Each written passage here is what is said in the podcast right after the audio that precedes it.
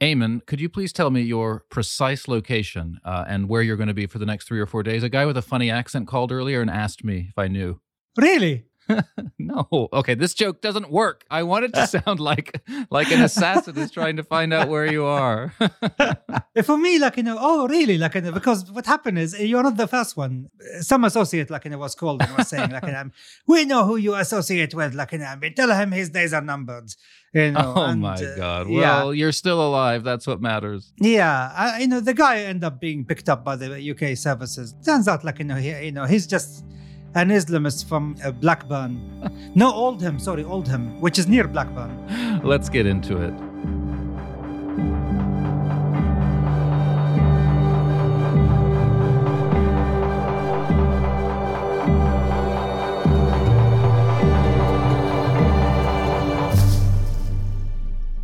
Ayman, I realized the other day that in our last episode, I was so excited to tell the story of Muhammad Mossadegh that I forgot to address the clash of civilizations dimension of the episode. this season is supposed to be about uh, the clash of civilizations, and does that help us understand modern Middle Eastern history at all? Maybe we can quickly talk about that to kind of see how we are so far in the series. In the last episode, we explored Iran's painful experience of modernization, first by being caught between two large European empires, the British and the Russian, and then by being an early Cold War ideological epicenter. This has been Iran's experience over the modern period, and it's not so different from what most Muslim countries have gone through. Uh, for the past two centuries, really. So, Ayman, what do you think? Is there a clash of civilizations going on here? Is Western modernity essentially incompatible with the Islamic tradition? And so are Muslims today burdened with a sort of civilizational split personality? Well, again, we come back to how do we define civilization here? If you mean by modernity, you know, modern equipment, modern uh, education, modern science, I don't think there is any clash. The clash comes with modern values. Sure, but are they separable? Modern values informed modern technological development, didn't they? Values like individualism, skepticism, rationalism. It's by these values that Western scientists and engineers built up the modern world. Look at Japan. They shed some of their antiquated systems of governance and they got rid of some of the antiquated ways of running the society, but they kept their tradition and they were able to industrialize without being too westernized.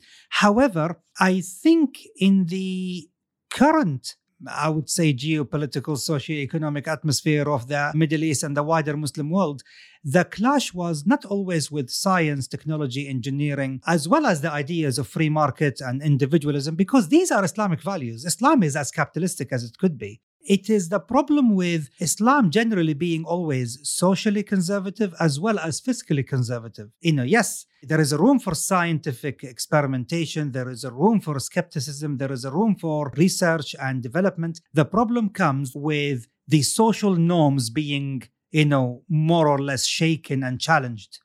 Well, you know, you and I have uh, argued about this a lot over our steak dinners and over our phone calls. Can one separate entirely the ethos of the West from its scientific and technological development? I mean, you mentioned Japan. I can't speak for the Japanese, but I sometimes wonder, you know, are the Japanese, you know, burdened with a sort of civilizational split personality as well? I'm, I'm not. I'm not entirely sure they aren't. I don't know. That's what this series is about. We want to explore these questions uh, while we tell a fascinating story of uh, modern Middle Eastern history. And today we're pivoting from Iran in the Cold War to Egypt in the Cold War. Specifically, we want to tell the story of the Suez Crisis of 1956, the event that perhaps more than any other signaled the changing of the guard from the old European colonial empires to the new American one. The Cold War connection between Iran and Egypt is actually closer than you might think, Ayman. As we discussed in the last episode, in 1953, the CIA worked together with Iranian power players to launch Operation Ajax, a coup that overthrew Mossadegh. Well, Ayman, have you ever heard of, I, I promise you, this is the name, Project Fat Fucker? Um, what? Fat what? Project Fat Fucker. no. no, you're joking, yeah? You know, you're just pulling, No, no. pulling my leg here. no. The year before Operation Ajax, in 1952, the CIA did the exact same thing, but in Egypt. They worked with disaffected Egyptian army officers to overthrow the king of Egypt, King Farouk. And due to the king's corpulence, the CIA codenamed the operation Project Fat Fucker. it's it's weird Oh, that people don't know about this. Maybe because we're cool with it when the CIA overthrows kings, but but not elected prime ministers. I don't know. Poor Farouk. Like, I mean, he had so many bad things happen to him in life. Like, you know, just to add insult to injury anyway, more on that later. First, Egypt in general. Egypt, Umma Dunya, the mother of the world.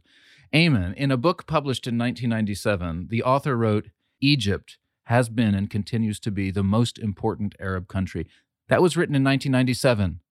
Ayman, would that sentence be written today? First of all, I don't know, Thomas, if it is you know accurate or not, and we're gonna discuss this throughout the episode. But all I want to tell you is that Egypt is my favorite country in the Middle East. Really? It is, first of all, it is the place where I love to go for holidays. It is the place where I love to go for a break. It is, you know, my love, especially Alexandria. I love going to Alexandria and Wow, just that's excellent. marvel in its cultural, you know, scene, its food, its atmosphere, the vibe, the northern shores just to the west of Alexandria, all the way to Marsa Matruh. It's one of the bluest beaches in the world, the whitest sand you could ever imagine. It's, so funny that you say that, Ayman, because when I first went to Egypt, I couldn't wait to go to Alexandria because I was I was imagining, you know, I had a romantic notion of what Alexandria was based on books I've read, based on you know stories that you hear about Alexandria and about the Greeks and the Italians and about the elegant architecture and about Alexander the Great and about the famous library. I just had this idea of what Alexandria would be, and when I arrived, this was in the early noughties. I was totally disappointed because it it seemed like Not well looked after, I would say. it was not well looked after. It, the glories I was expecting to see were were definitely gone. You should visit again because there is a renaissance happening there. Wow. Okay. Well, I will. But that that kind of gets to the point that I'm trying to say. You know, Yeah. because Egypt. I mean, has it has Egypt not been in decline in some cultural sense, at least, from its heyday in the in the first half of the 20th century, when it really was a glittering, glittering place. You know, all eyes were on Egypt. All of Africa, not just the Middle East, looked to Cairo as a sort of cultural capital. Do you know why it's in decline? Again, because what we said before in season one monarchies. Monarchies tend to look after countries better than, well, you know, militaries or autocratic dictatorships. So the CIA did really fuck up Egypt when they when, when they removed the fat fucker. I think the fat Well- fucker was the CIA here. I think.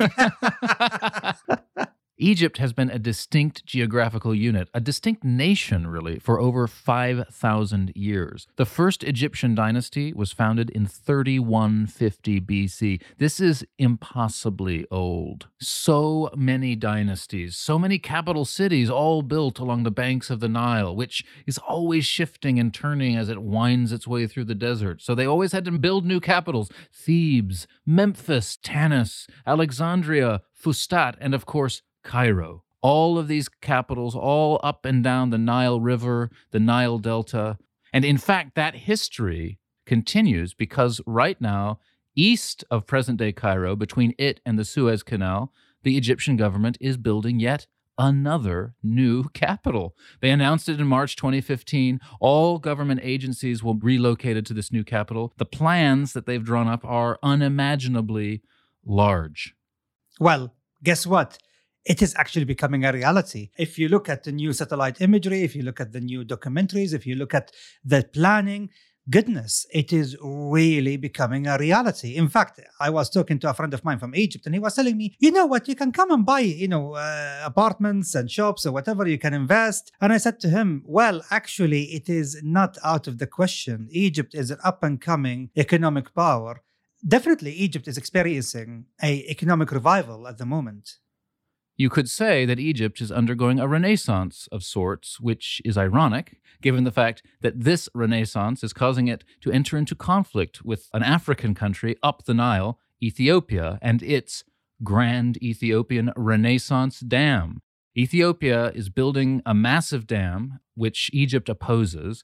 Uh, last August, in fact, Sisi, President Sisi, the president of Egypt, said that all options were on the table to oppose this dam, including the military option, should Egypt's water supply be in any way compromised by this policy of building a dam by Ethiopia. Ethiopia's damming the Blue Nile. The Nile River starts in Ethiopia, the mountains of Ethiopia, and that gives the Ethiopians this tremendous sort of leverage over both Sudan and Egypt. If they screw up the waters of the Nile, that has a existential impact on Egypt, and President Sisi is not happy about it. Damn. oh man, terrible. Do you remember we talked before in the Yemen episode in season one about how the future conflicts in the Middle East are going to center around water? Water Mm. is becoming more and more a scarce commodity, and with food security threatened all over the world, you know, with uh, this crazy, insane war between Russia and Ukraine, goodness, I don't know where we are heading. You know, water security, food security, yeah. Egypt is really in the firing line. Only around 5% of Egypt is habitable. Yeah. Uh, the rest is brutal desert. And Egypt's huge population of over 100 million people, they all live along the banks of the Nile. This is very different from Ethiopia, which is extremely mountainous, comparatively very fertile, and is, as I said, the source of the rivers up and down Northeast Africa. Ethiopia's population is even larger than Egypt's. It's now pushing 120 million, and it's growing fast. But because of this population growth, Ethiopia needs to overcome an electricity shortfall, and the new dam that it's building would quadruple their electricity supplies. Uh, and to add sort of to the geopolitical intrigue, China is actually building the dam. so I don't know. Is this going to lead to war, Ayman? Uh, Ethiopia has already started filling the reservoir, and Egypt feels that it really has to delay this filling. And to that end, it's acquired new missiles. Might they even attack the dam? Well, look, we come back again to the politics of water and the geostrategic importance of water. When we talk about 105 million in Egypt, we have to add another 30 35 million people in Sudan. And, you know, this population combined, almost 150 million people in Egypt and Sudan, are united in their opposition, you know, against this dam. And the negative impact is going to have on Egypt. Egypt, the problem is, since the British influenced, you know, the Khedive of uh, Egypt at the time to switch many of the lands that were producing wheat and barley to producing cotton. Egypt, at the time, of course, with only a population of 20 million, said, okay, you know, we already produce a surplus of wheat. We might as well uh, switch to cotton, which is a very precious, you know, commodity at that time. However, as Egypt's population exploded, there wasn't enough wheat, quantities of wheat that needs to be imported to make bread, which is the main staple for Egyptian people, that quantity became a burden, an exceptionally huge burden on the Egyptian finances to the point where at any given time, the amount of wheat that Egypt can store is only enough for six months. And if there are any crises in the supply of grains in the world, like what's going to happen over the next few weeks and months, Yes, the Egyptian government will be war. looking at the Yep. Ukrainian war with great trepidation because most of its grain comes from the Ukraine. Is that right? Ukraine and Russia. And the problem is the Black Sea is a source of the grains. And at the moment, it's not so much just only there is a shortage of grain, but there is that sentiment gripping the suppliers and the major buyers. It means that the suppliers are holding on to their grains because the price of grain is going to rise. And guess what? In February alone, the price of grains rose by 13% per metric ton. 13%. Things never change, really. I mean, all of modern Egyptian history, all of Egyptian history from the very beginning, has revolved around dams, wheat, and waterways, whether the river or the canal. Now, we're going to start our brief précis, our brief summary of modern Egyptian history at the very beginning in 1798 when French General Napoleon Bonaparte invaded. There is a lot we could say about Napoleon's invasion of Egypt because the story is completely fascinating. It's one of those periods in history that is almost perfectly symbolic. I mean, Napoleon, right, the incarnation of modernity, of secularism, of faith in reason. So the invasion overwhelms the imagination. If there is a clash of civilizations between the modern West and the Islamic world, Napoleon conquering Egypt personifies it. Remember, Thomas, that Napoleon's campaign in Egypt wasn't the first French attempt to conquer Egypt. I mean, Louis the No, of Ninth, course. you know, the French Crusaders. But you see, all of these were called al-hamlat al-salibiyya, you know, the uh, Crusader campaigns. However, the Napoleonic invasion of Egypt is not labeled as a crusade. I mean, no, they don't see it like this. The Egyptians always see it, both scholars and you know the average people, as the French campaign because it was entirely French Yeah, of course. uh, with French character, a French desire to challenge the might of the British in terms of trying to have Egypt as an access point from the Mediterranean to the Red Sea and from there to the Indian Ocean. Far from being a crusade, uh, Napoleon actually pretended to convert to Islam when he was in Egypt in order to get the, the Egyptian population on side. Indeed, Mr. Muhammad Napoleon. I mean, Because as you say, yeah, um, he didn't Nap- fool them though. He didn't fool them. As you say, Napoleon did have geostrategic reasons for his invasion. France had lost most of its overseas possessions to Britain during the Seven Years' War a generation earlier, and Napoleon thought he could undermine Britain's control of India by establishing a French imperium in the Middle East. He was also attracted by the memory of an ancient route connecting the Mediterranean to the Red Sea, not over land, but via ship the Canal of the Pharaohs. The Canal of the Pharaohs. There actually was, all that time ago, a canal connecting the Red Sea to the Mediterranean, just as there is today. The Canal of the Pharaohs brings up ancient Egypt, and, Napoleon brought with him French savants who spread out across the country and uncovered all of the riches, the archaeological riches of the Pharaonic period. Before this, people's knowledge of ancient Egypt was was really limited. Classical writers had told them that you know Egypt was impossibly old, that it, it had been conquered in 525 BC by our friends from the last episode, the Persians, and then by Alexander the Great two centuries later, who was crowned pharaoh, proclaimed a god, and ushered in three centuries of Greek rule. Then the Romans grabbed Egypt. This is where the Antony and Cleopatra story comes in and turned it into the breadbasket of the Roman Empire, which it remained basically until your friends, Ayman, the Arabs, conquered it from the Byzantines in the 640s. Egypt's medieval history was pretty well known too, since Egypt had remained a powerful cultural and economic center and played a big role in the Crusades, as you said. After the Muslim conquest, it took three or four centuries for Egypt to be fully Islamified. It was majority Christian until then, and it, it became the seat of power for a number of important Islamic dynasties the Fatimids, the Ayyubids, the Mamluks, uh, until it was conquered by the Ottomans and turned into the breadbasket of their empire, which is how Napoleon found it. But remember something. Throughout all of this, throughout all of this, Egypt was always regarded as a fortress of Islam because it's not only was able to repel the crusades and the crusades attempts to conquer it but also it stopped the mongol invasion Yes, the Mamluks stopped the Mongols. Man, they were hard, hard warriors, weren't they? Well, I mean, they were slaves. The word Mamluk means slaves. And they were slaves from two distinct regions in Asia. Well, Asia and Europe, if you can call it this way. The Mamluks, who were brought from the steppes of uh, Asia, you know, they were from Kazakhstan and former Soviet republics. And then you have the Mamluks who came from the Caucasus. So there were always these two, uh, you know, rival factions within the Mamluks. They were slave soldiers who would then were promoted to, you know, high positions of power in the military. Now, in addition to factual history, if you like, Egypt had almost a mythological status in the imaginations of both Christians and Muslims because Egypt plays a central role in both the Bible and the Quran.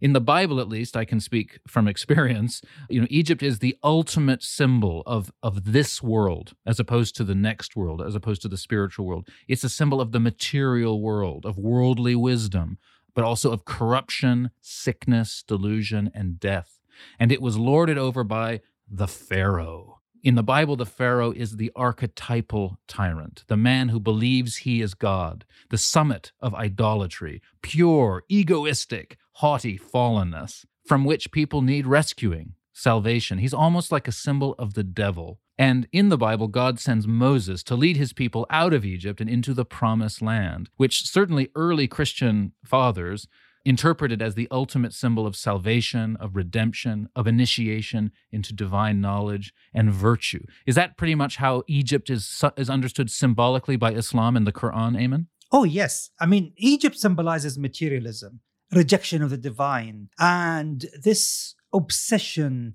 with building monuments. But are they monuments you know, in order to better people's lives? No, they are monuments in order to celebrate death and afterlife only for the pharaohs and their close circles and for the high priests. So it was almost like a death cult in a sense. This is how it's remembered. I'm sure. Exactly, I'm yeah. sure. You know, Egyptologists would probably say, "Hey, hey, hey, hang on a minute. There was a lot more to Egyptian religion than that." But what we're talking about is how it's remembered by Christians and and Muslims. I mean, and, and of course, in the end. Egypt was first utterly Christianified and then utterly Islamified. So, uh, you know, but it remained nonetheless a symbol in the sacred scriptures of materialism, of death, of delusion, of idolatry. Yes. However, since it became Islamified, Egypt now is always, it, even to this day, always being regarded as an Islamic fortress. It's the citadel of Islam. Seriously, this is how it's been viewed by many, many Arabs and Muslims across the Middle East. An Islamic citadel Egypt certainly was and continues to be, and yet modernity arrived, and it arrived hard. In the end, Napoleon's adventure uh, in Egypt ended ignominiously. He fled by foot up uh, back to France uh, and left his uh, his army behind to to die there. Uh, not really his greatest moment. In the end, the Ottomans regained control Sort of. The Ottomans sent an Albanian warlord, Muhammad Ali, to rule Egypt as their imperial governor, their viceroy. The era of the Muhammad Ali dynasty, well, it was during this era that the Suez Canal was built. It was opened in 1869, and building the canal had uh, had landed huge debts on the shoulders of the of the Egyptian state, leading to increasing European intervention. They wanted their money back. The Europeans were forcing economic reforms that threatened the army's interests because then, as now, the army owned a huge amount of the Egyptian economy. So the army actually revolted in 1882, and uh, French and British warships felt compelled to sail to Alexandria and shell the city. This provoked the Egyptian army even further, and nationalist army officers took control of the government. Uh, they actually began nationalizing economic assets. This is in 1882, very similar to the revolution that would happen 70 years later in 1952. To protect its interest in Egypt, Britain invaded with French troops alongside and quickly routed the Egyptian army. They never formally incorporated Egypt into the British Empire, but everyone knew who was in charge. This history is fascinating, but I'm just going to quickly go through it. In 1919, there was a revolution, which led in 1922 to formal recognition of Egyptian independence, although Britain, you know, still retained full military control of the Suez Canal zone and exerted a lot of influence in the country. It was in this period that Islamic modernism was born. Uh, you know, we've talked a lot about Deobandism and its influence on modern Islamist movements. Deobandism, remember, which was rooted in resistance to the British in India. And in the last episode, Ayman, you remember we discussed the Iranian thinker Al Afghani and his influence on uh, on the rise of Islamic modernism, on Islamism. Al Afghani called for modernization and reform within an anti Western Islamic paradigm like Deobandism, and he would inspire perhaps the most important Egyptian Islamist Hassan al-Banna. Ayman, Hassan al-Banna, he's your he's basically your idol, right? You love Hassan al-Banna. Are you trying to provoke me here, Thomas? so, seriously? Okay, look, look, look, look. I mean, I, in all honesty, I did actually admire Hassan al-Banna when I was uh, growing up because his uh, writings and, you know, the movement actually he founded was extremely influential, as we have discussed many times before in Saudi Arabia. Uh, and what I was that up. movement, Ayman, just in case any listeners don't know? Well, the movement is called Al-Ikhwan al-Muslimin, which means the, the Muslim, Muslim Brotherhood. so the Muslim Muslim Brotherhood were founded by Hassan al-Banna in the 1920s. And again, just like the Deobandis, you know, it was in opposition to the British control of not only economic and political life, but also cultural encroachment, you know, of what they called creeping westernization of Egypt. Absolutely. And because we're talking ultimately about the Suez crisis, there's a connection here because um, Hassan al-Banna, who was born in the Delta, once he graduated from university, he moved to Ismailia in the Suez Canal zone where the Suez Canal Company was headquartered. And Ismailia at that time in the 1920s was infamously multicultural, cosmopolitan, and heavily Europeanized. So Hassan al Banna saw with his own eyes what was happening to Egypt. It was being transformed, and he didn't like it. He began to preach against this in cafes, uh, and this attracted a following. And that following he soon turned into a formal organization, the Muslim Brotherhood. Now, Ayman, the Muslim Brotherhood, it was opposed to the Egyptian elite and their commitment to secularism and nationalism. And we have to remember, at this point in the 10s and 20s of the 20th century, the Egyptian elite was heavily secularized, heavily modernized. They had adopted almost wholesale European customs and manners. Very, very, very provocative to a traditionalist like Hassan al Banna. If you watch movies from uh, the 1930s and 40s and 50s Egypt, I mean, you would think basically you are just watching movies that were shot in you know in Greece or Italy or Spain you wouldn't distinguish Egyptian you know downtowns you know from uh, you know cosmopolitan places like Athens or Rome or Barcelona I mean they it was it, a very really Mediterranean modern. society it was a exactly. very Mediterranean society and more European than Middle Eastern in many respects especially in the urban centers Another huge thing had happened a, a, few years earlier, which had rocked the Middle East and was very important to the development of Hassan al Banna's ideology. We've discussed this uh, before. In 1924, the Caliphate, which had had its center in Istanbul for centuries, was abolished. So the Caliph, who claimed, at least, to be the leader of the whole Muslim world, was no more. How deeply resonant uh, would this have been, Ayman, for an Islamist like Hassan al Banna?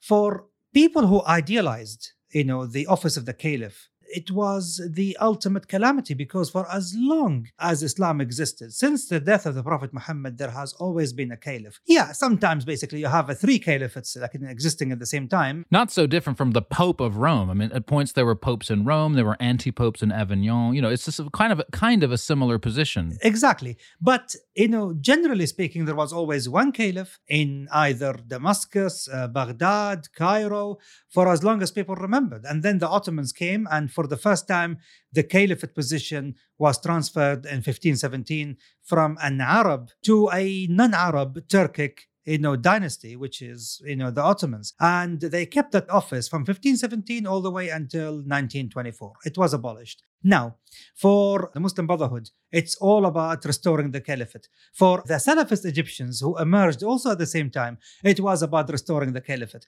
and for a jordanian scholar. His name is Taqiyuddin Nabahani. He is the founder of the Hizb ut-Tahrir. It's also a, uh, a movement that wanted to restore the caliphate and established in the 1920s and 30s. It's something that unites most Islamists, restoring the caliphate. Exactly. Abul A'la al-Mawdudi uh, and the Jama'ah Islamiyah in Pakistan and India and the Muslim League in India It's all about restoring the caliphate. So really, when people ask me, you know, did people really care about restoring the caliphate? And I will say, just look at how many groups you know, emerged, you know, trying to restore the caliphate.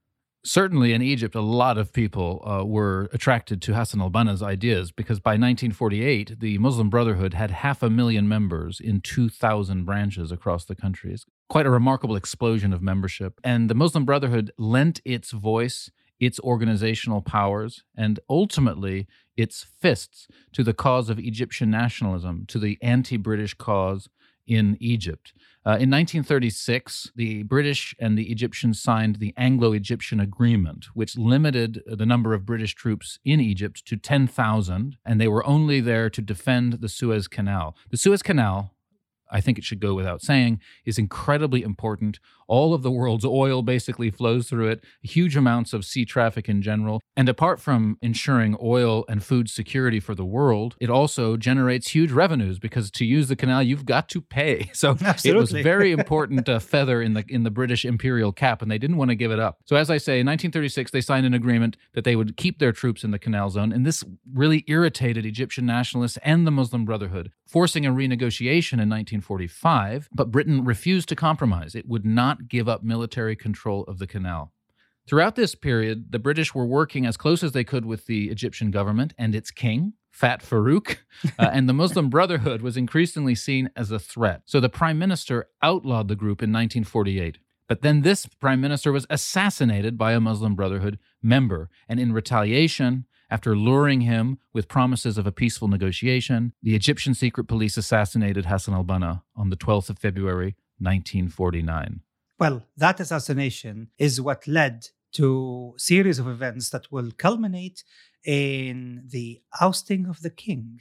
That's right. So in 1950, elections were won by the Wafd Party, who were nationalists. The Muslim Brotherhood had boycotted the election, which is probably why the Wafd Party won. At this point, the situation was tense, and the U.S. got involved, which is where Operation Fat fucker comes in.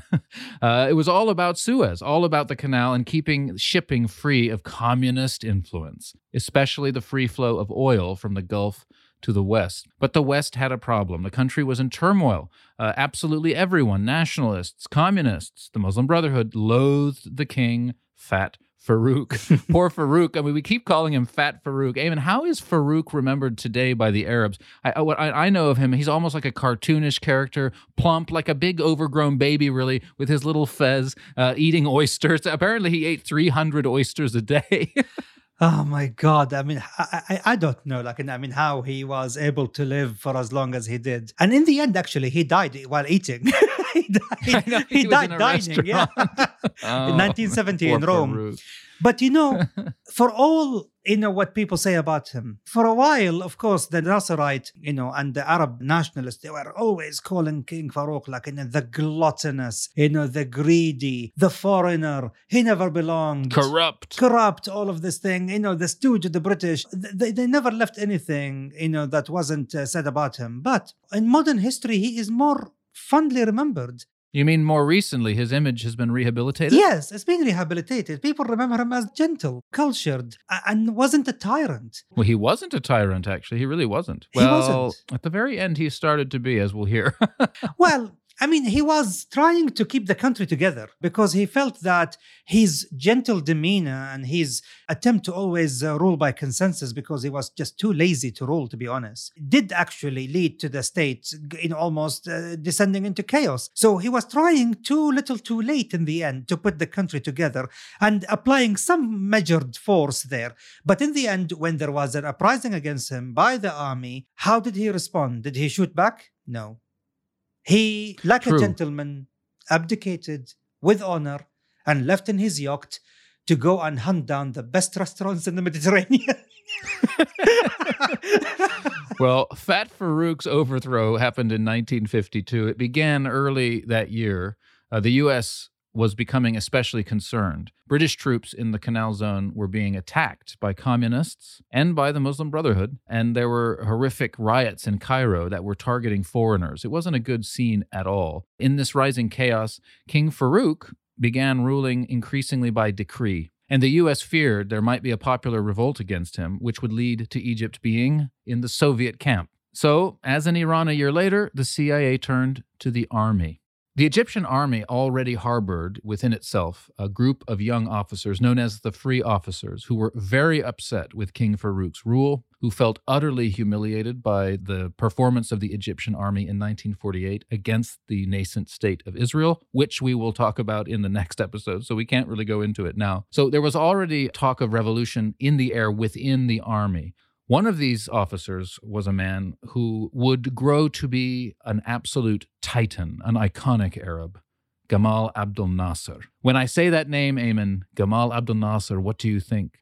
Ah, I you transform me back to the age of Arab nationalism, anti-Western sentiment, anti-Israeli sentiment. You transform me back to the age when it was all about nationalism. It was all about Arab unity. But Nasser the man, Ayman, Nasser the man. Well, you know, basically a giant who fell from grace.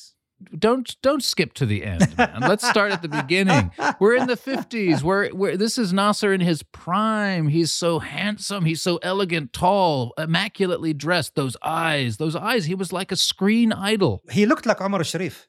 I mean, he really looked like an Yeah. actor, and he, he he he was elegant, effortlessly elegant. The way he talks, his his charisma gripped millions upon millions from the Atlantic to the Indian Ocean and beyond. I mean, to the point where he had a fan club among world leaders: Nehru of India, Sukarno of Indonesia, all of these people. Tito in Yugoslavia. Absolutely. People were just looking at him and thinking, wow, what a titan, what a giant. The man spoke English nicely, Arabic nicely. You know, when he dressed and he talks to the people, people just gravitated towards him. So, was he a good speaker? Yes. Was he a good orator? Yes.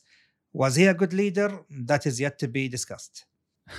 well, uh, his rise to power began on the 23rd of July, 1952, when a Project Fat Fucker was put into effect. The night before, the conspirators had taken over defense positions in Cairo secretly. Uh, They didn't, without, with no fighting, there was no blood spilled. The U.S. knew all about this. They had warned the British beforehand not to interfere. Any movement of British troops from Suez would be opposed with force. This was a serious, uh, serious coup. Well, Truman wasn't kidding around. He already like dropped two nuclear bombs on Japan. Like I mean, and the British were not going to oppose him. Poor Farouk. It must have landed like a nuclear bomb in his lap because there he found himself ushered onto a boat and he swam away, never to be seen in Egypt I- again. actually, I was in 2011. I stayed in the hotel, which was his palace. It's called the Palestine Hotel. Now it is a Hilton Hotel in Al Muntazah Palace in uh, Alexandria. So it was there where he was, you know, cornered by the army and was told, you know, hey, it's over. And so he said, okay, you know, I will abdicate in favor of my son, Fuad the third. And of course, he will basically abdicate too. And then that's it. Like, you know, the rule of the Muhammad Ali dynasty came to an end. But it was so civilized. Not a single drop of blood, you know, uh, was built And actually, he was allowed to take his royal yacht. He was allowed to take huge amount of cash and uh, jewelry and money with him. And they gave him the 21 gun salute, national anthem, you know, singing uh, for the last time. And goodbye. Go enjoy your life in Europe. It wasn't just a goodbye to the Muhammad Ali dynasty, it was a goodbye to 5,000 years of royal rule in Egypt. And for the first time, Egypt was a republic, and for the first time in 2,500 years, an Egyptian ran the show. Exactly. For two and a half thousand years, not a single native Egyptian ruled the country. Since the Persian invasion in the mid 550s by Cyrus the Great, eh, the country was never controlled by its native population. Two and a half millennia. Oh, and don't forget, Thomas, that actually the Muslim Brotherhood lent their support to the free officer movement. I mean, actually, for roughly two to three years after the uh, 1952 uprising, there was a honeymoon period actually between the Muslim Brotherhood and the free officers movement.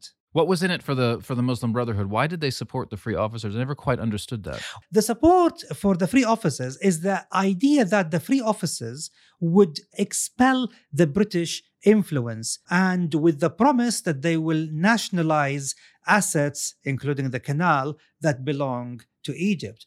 Because the free officers already uh, had in their program these aspirations. It's just they didn't want to share power with a group of fanatics. That's how they view it. So the nationalist military officers had an alliance with the Islamists and their uh, wide base within the population. So it was a marriage of convenience.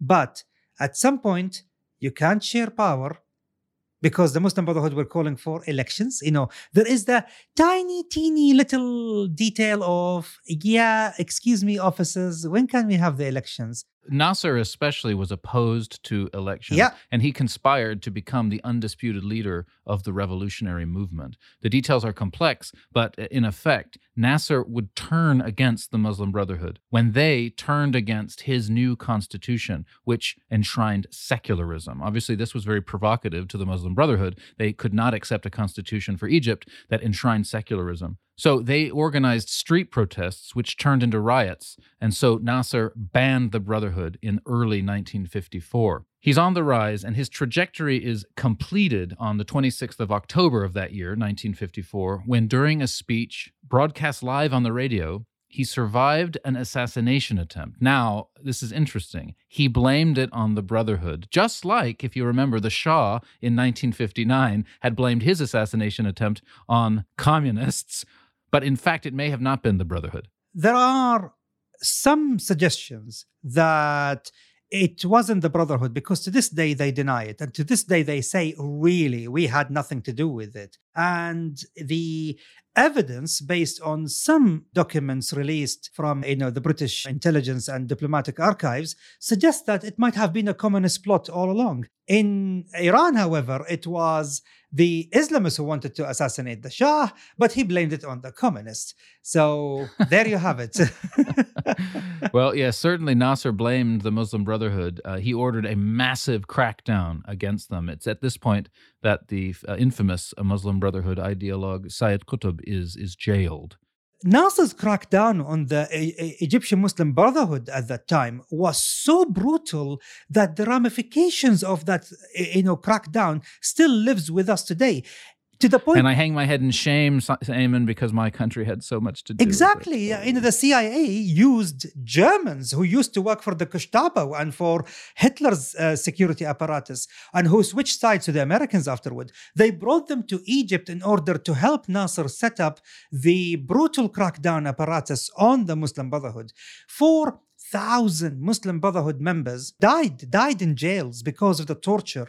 And I can't go into details because it's so graphic. But what I'm saying here is that in these jails, the beginnings of the ideology that is the root of ISIS and Takfir and Al Qaeda and all the other jihadist groups began. Mustafa Shukri and others who started excommunicating the entire societies. I mean, this is where, you know, Nasser's prisons gave rise to ugly Islamism as opposed to the, you know, more malleable Islamism of the Muslim Brotherhood. And yet, after the Muslim Brotherhood crackdown, Nasser was supreme. The week before, he'd actually finally got Britain to sign an agreement promising to evacuate their troops from the Suez Canal zone in 20 months' time. He gave them 20 months to leave.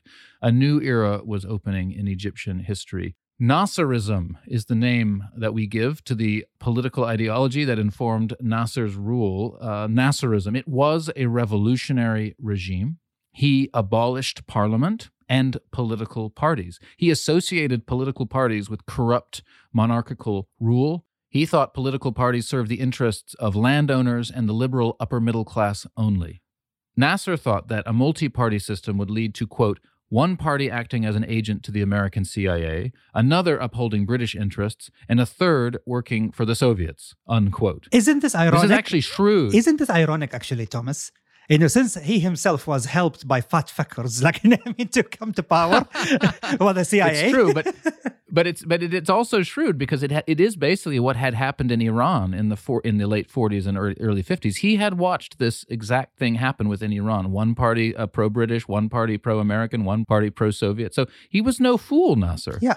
The revolution first focused on attacking landowners, whom he called feudalists. The officers saw these people as opposed to modernization with reason, uh, and so they broke up their large estates into smaller parcels and distributed them to their tenants or, or, or to other landless peasants. But at first, the revolution was kind of moderate. It didn't attack businessmen. Uh, it didn't attack industrialists. It wasn't like a full blown Bolshevik revolution or anything because businessmen and capitalists were urban. They were westernized. They supported modernization. So Nasser supported them. But he wouldn't always do that. You know, eventually he turned against them too. The country adopted a much more Soviet model of economic modernization. In 1961, for example, all financial institutions and all industrial concerns were nationalized. I mean, that is quite uh, an extreme move. Absolutely. You know, do you know what happened actually? That move move, know, lost Egypt one of its most important communities, which was the industrialist as well as business and trade communities, the Italians and most importantly the Greeks. There were almost 1.3 million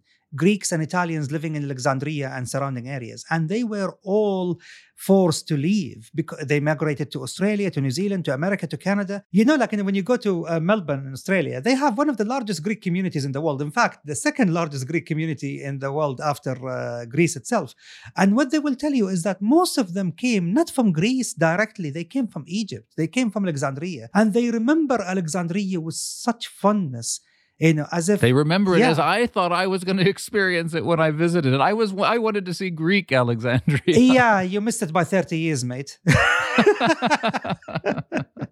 Nasser's ideology eventually grew into something called Pan Arabism. He thought that all the Arabs should be united under one large nation state with Cairo as its capital and him as their president. Now, Ayman, you're always saying that you're a supporter of the nation state. Is there any universe where Nasser's dream of uniting all the Arabs under one banner in one big nation state would be for you an, an ideal? No, I tell you why. Because, first of all, every nation has their own priorities, has their own national character, distinct traditions. You cannot just basically force this kind of union. You can have a confederation, you can have a, a sort of a trade uh, and to some extent diplomatic union, just like the EU, but you can't force them, you know, to be define, under one. But define nation, Ayman. Define nation. In the in the fifties, people were saying the Arabs are one nation. Uh, that was a little bit of a stretch because the Arabs were never one nation to begin with, except under the caliphate of the Umayyads and to some extent the Abbasids, and then they were fragmented. The reality is that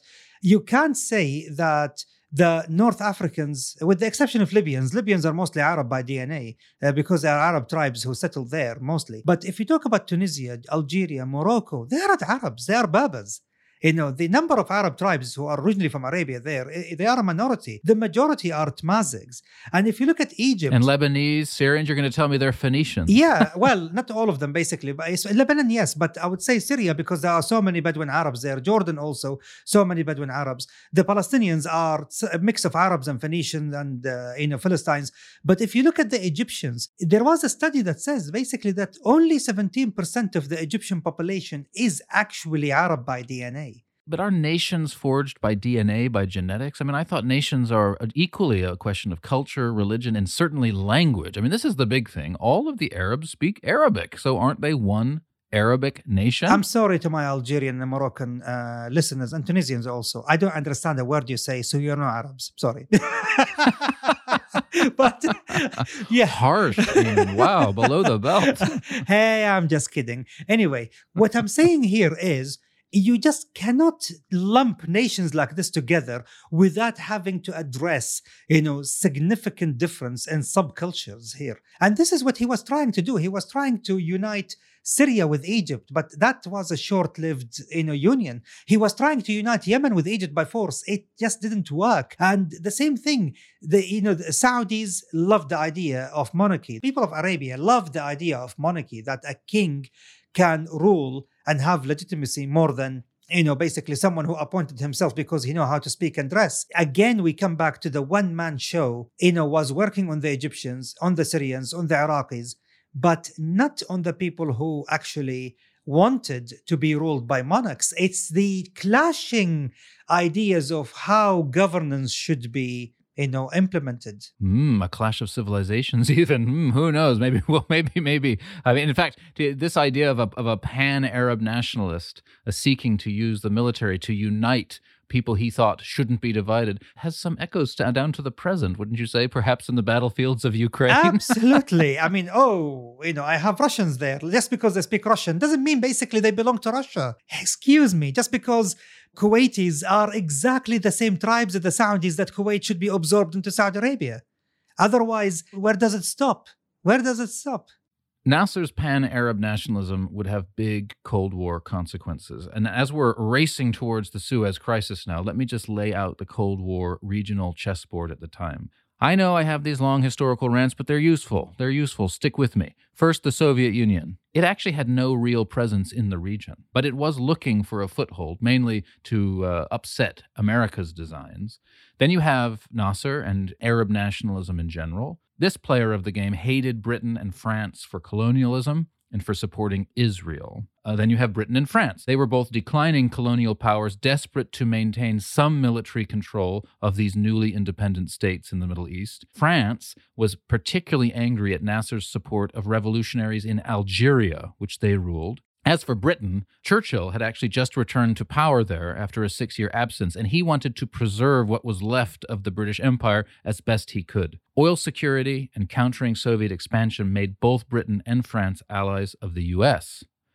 But the US, under Eisenhower, who had just arrived on the scene, was anti colonial. It supported nationalism instead. And this put the US at odds with its British and French allies. Now, this is interesting. Churchill and Eisenhower actually met in New York in early 1953 to discuss Middle East policy. Churchill was looking for an agreement from Eisenhower that in any Middle East conflict, the U.S. would act jointly alongside the UK. But Eisenhower said no. The United States would be supporting Arab nationalist ambitions. Eisenhower referred to how the British had screwed up the situation in Iran under Mossadegh. At this point, Iran is in the midst of its downward spiral, which led to the coup. And Eisenhower said, quote, Nationalism is on the march and world communism is taking advantage of that spirit of nationalism to cause dissension in the free world. Moscow leads many misguided people to believe that they can count on communist help to achieve and sustain nationalistic ambitions. So Churchill did not get the agreement he was looking for from Eisenhower. And in May of 1953, with all that in mind, his new Secretary of State, John Foster Dulles, traveled to Cairo to talk to Nasser about joining a new military pact, one like NATO, but for the Middle East. In time, this would be called the Baghdad Pact, and Nasser wanted nothing to do with it. In his mind, Britain was the target. He didn't want to be in a military alliance with the US and Britain because Britain was an occupying power. What did Nasser care about the Soviet Union? It was 5,000 miles away. How would such a pact with America be different from what Britain was already doing to Egypt? Nasser said to Dulles that he wanted to be neutral in the Cold War. Well, Eisenhower might have supported nationalist ambitions, but he didn't support anyone's neutrality in the Cold War. And so the U.S. reacted exactly as you'd expect badly. They were pissed off and made two massive errors with big geopolitical consequences. First, the U.S. refused to sell Nasser any arms to help him modernize the Egyptian army. So instead, Ayman, who do you think he turned to for his arms? you know, there are only four vendors at the time the US, France, UK, and the Soviet Union. Uh, of course, we can exclude the first three, so there is only the Soviet Union. Indeed. He turned to the Soviet Union, which helped him broker an arms deal with Czechoslovakia in September of 1955. This must resonate down to the present. I mean, the Middle East is still a good market for Russian weaponry, isn't it? Not as it used to be. I mean, there has been a significant decline now. But yes, up until 20 years ago, it was a good market, but not anymore. But what about all the infamous weapons markets in Yemen, for example, selling cut rate Kalashnikovs and things? I mean, in the, in the old generation, there are still lots of Russian guns floating around. Uh, if you're talking about small firearms, yes, you know, they are popular and they are reliable and they are good. But also, they've been declining because the American war in Iraq and uh, of course the fight in Syria and other places opened up the market for American small firearms. They are as popular now as AK 47s. Oh, that's good news. so, the second massive blunder that America made with Nasser was in relation to a major prong of Nasser's development program, which I said was modernizing agriculture. Uh, he wanted to build, and here we go, a massive new dam in Upper Egypt in the south at Aswan, the Aswan Dam. It would allow Egypt to fully control the flooding of the Nile River, enabling what Nasser thought would be better irrigation and higher yields. And sadly, in fact, it's turned out to be a massive tragedy for Egypt. Absolutely, because actually the natural minerals and the sediments that the river actually brought with it all the way uninterrupted by any dam is what made Egypt more fertile. Actually, the dam caused you know significant drop in the ground fertility since then. Well, the 1950s were all about big projects that were going to overcome nature. yeah. And uh, when Nasser turned to the World Bank asking for a loan to help him build his dam, the U.S. imposed conditions which, in his eyes, amounted to controlling the whole Egyptian economy, i.e., the same sort of deal that the French and British had demanded from the Khedive 100 years earlier for building the Suez Canal. So Nasser said, Look, if the World Bank won't help me finance my dam, I'm going to have to raise my own money. And on the 26th of July, 1956, he nationalized the Suez Canal. A massive, massive punch in the face to the British. and it was all very well staged on TV while he was doing a uh, TV address. He was addressing a group of ministers and a group of uh, politicians. And then, you know, he gave the secret word you know, to his secret service uh, to go and occupy all the sensitive parts of the zone, of the canal zone, and then they took it over. And then once the signal came to him that the complete takeover of the canal has been achieved, he said to the people he was addressing, that now I can address that the canal has now fallen into Egyptian hands, and he announced the canal to be a public Egyptian company. It was also perfectly timed because only one week before Britain had completed its promised Exactly. evacuation of the canal. zone. So it was zone. the engineers, So it was it had withdrawn civilians. all its troops. Yeah, but the engineers were there still. It was completely run by engineers and by they call them pilots. They are not pilots, you know, for aviation pilots. They are actually water canal pilots who you know can guide the ships through the canal. Secretly, he was already training Egyptian pilots, Egyptian canal pilots, basically to guide the ships through the canal. So the takeover was seamless almost. Well, Nasser's nationalization of the canal was provocative both to Britain and France. And the two countries initially planned separate Egyptian invasion campaigns. And this is because France wanted to include Israel in the invasion, but Britain didn't want to do so. It didn't want to offend Arab opinion in Iraq and Jordan. So initially, Britain refused to work with France on that plan. Israel, and again, we're going to talk about Israel in the next episode, so I don't want to go too much into it here, but they wanted the Gaza Strip. It was then held by Egypt, and the Egyptians had been attacking Israel from it. So they really wanted the Gaza Strip, and they also wanted, if possible, to get their hands on the Sinai Peninsula too, to protect the Gulf of Aqaba, through which Israeli shipping was going from the port of Eilat. So Israel was on side. They were, you know, itching to invade along with the French. It took some time for Britain to be talked into it. But on the 24th of October 1956, the three countries signed what's called the Protocol of Sèvres in France. Uh, they agreed to work together. They agreed an invasion of Egypt. The 29th of October 1956, they launched. This is uh, in the West, it's known as the Suez Crisis. In the Arab world, it's called the tripartite aggression. Absolutely. a much yeah. more a much more uh, accurate uh, name. It, it had three stages. First, Israel invaded through the Gaza Strip and into Egypt proper. While they did so, the British and French provided air support from aircraft carriers in the Mediterranean and then began to bomb Egyptian positions. Their goal was to destroy the Egyptian economy. I mean, it was really brutal. In response, Nasser closed the canal, which obviously made the whole world sit up and notice uh, world shipping was dependent on the canal. Britain and France, to the last minute, assumed that when push came to shove, the U.S. would support them. However, they were disappointed. Eisenhower did not stand by his allies. He condemned the invasion of Egypt because he felt he couldn't risk alienating the Arabs and pushing them into the hands of the Soviets. So the U.S. drew up a resolution in the UN Security Council. And get this look at this politics, Security Council politics. You won't believe it. The U.S. draw up a, resolution demanding that Israel withdraw its troops from Egypt. But this was vetoed by Britain and France. This is not how the Security Council usually works. Yeah. And actually, this is the first, and maybe the last time, you know, the US stood against Israel.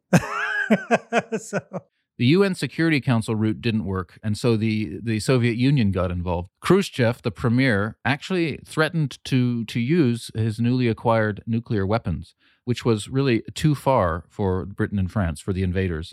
And so they canceled and withdrew. The fighting had gone on for just over a week. 4,000 Egyptians died, uh, including 1,000 civilians. The Israeli, Britain, French uh, side had far fewer casualties. So the Suez Crisis, not a shining moment for Britain and France, would you say?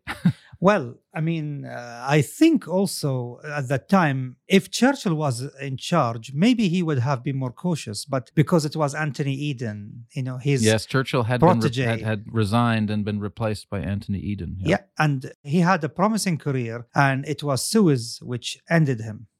Suez uh, really redounds into the present day. It's become uh, almost a byword for a late imperial overstretch, the sort of last gasped attempt of a dying empire to to shore up its interests. It, it was certainly the, the the point when the U.S. was firmly situated in control of the Western world's affairs. If the U.S. said no, you didn't do it. Yeah, totally. But on the Egyptian side, Nasser emerged from the Suez Crisis more powerful than ever. He was in his glory. And he moved from one success to another. I mean, he, he had undermined the Baghdad Pact.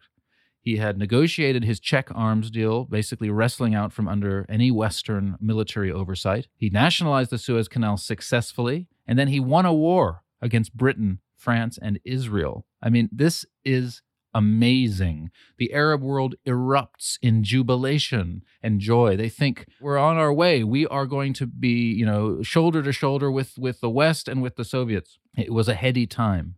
Now, the Suez Crisis uh, had a huge impact on the Cold War. On the one hand, Nasser turned against the West more or less decisively, which gave the Soviet Union that foothold they had always been hoping for in the Middle East. And for the next 20 years, informally at least, Egypt was a partner of the Soviet bloc. America had really shot itself in the foot. I mean, they should have worked closer with Nasser. They should have done what they said they were going to do to Churchill, i.e., support nationalist ambitions. But in the end, they didn't. They really supported their own Cold War interests. It meant that where they weren't before, the Soviets now were the Middle East.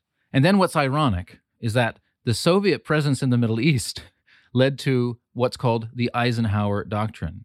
In 1957, Eisenhower said that the United States Army would do whatever it took to quote unquote stand against overt armed aggression from any nation controlled by international communism.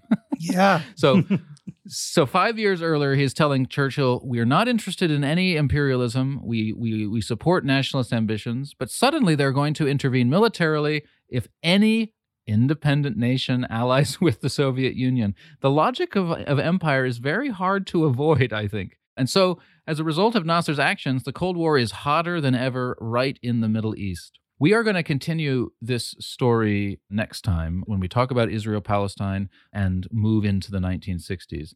Nasser will come back, uh, but we, are leaving him in his glory. Uh, we will next. Let him enjoy it a bit. Let him enjoy it. I think, based on what we've been discussing today, we're now in a position to see the Cold War not so much as an East versus West conflict, which is how it's usually understood, but as a conflict between different colonial powers over the colonized world. You have the old colonial powers on their way out and new colonial powers on their way in. And I must say, especially the United States, the Soviet Union was more opportunistic, more reactive. It was the United States that felt it needed to ensure that the Middle East and other states that were bordering the Soviet Union remained outside of Soviet influence and would inexorably adopt imperialistic techniques and imperialistic strategies to achieve that end. The great game between Russia and the British was just continuing between the Soviets and the Americans.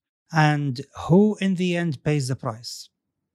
The ordinary people, as always. That makes me think of the present, Ayman. And I, you know, my thoughts aren't particularly well formed about this, but I do see in the Suez Crisis so many echoes of the current conflict between Russia and Ukraine, and really between Russia and the West. You know, where on the one hand, I mean, here's what I want to say, Ayman. Frankly, the sort of language that Eisenhower is using to Churchill in that meeting in 1953 in New York is sort of similar to the contradictions of American rhetoric today. You know, America says that it supports independence big empires or big hegemonic powers, they claim to support the independence of countries when it suits their aims. Absolutely. And when it doesn't suit their Totally. aims, they, they don't. So right now, the United States is making a lot of fuss about the sovereignty of Ukraine. Similarly, in 1956, the Soviet Union made a big fuss about the sovereignty of Egypt,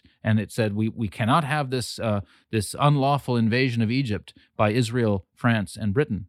But that very same year, the Soviet Union had rolled its tanks into Hungary and crushed an uprising there. Absolutely. so, what does this tell us? I mean, it makes me quite cynical, I must say. First of all, if you are looking for honesty, you know, uh, with politicians, I mean, I don't know, like, I mean, you're, you try, I mean, one must be deluded to think basically that you can trust uh, world leaders. I mean, look, in my opinion, what Putin is doing right now, he is actually maybe repeating the Suez crisis. The Ukraine crisis are going to be maybe he's undoing. Totally. He is actually, and there is another Nasser rising you know, Zelensky, you know, which is the president of Ukraine. An aggression against his country could actually turn him into a symbol of resistance, a symbol of independence, a symbol of nationhood. I agree. I think Yeah. the Suez crisis really uh, is a good uh, Metaphor, symbol yeah. of what's going on Absolutely. now. Uh, yeah, a good metaphor of what's going on. I, I've been thinking that one way of understanding Putin's move here is as the last gasp of the Russian Empire. You know, a 500 year old state structure,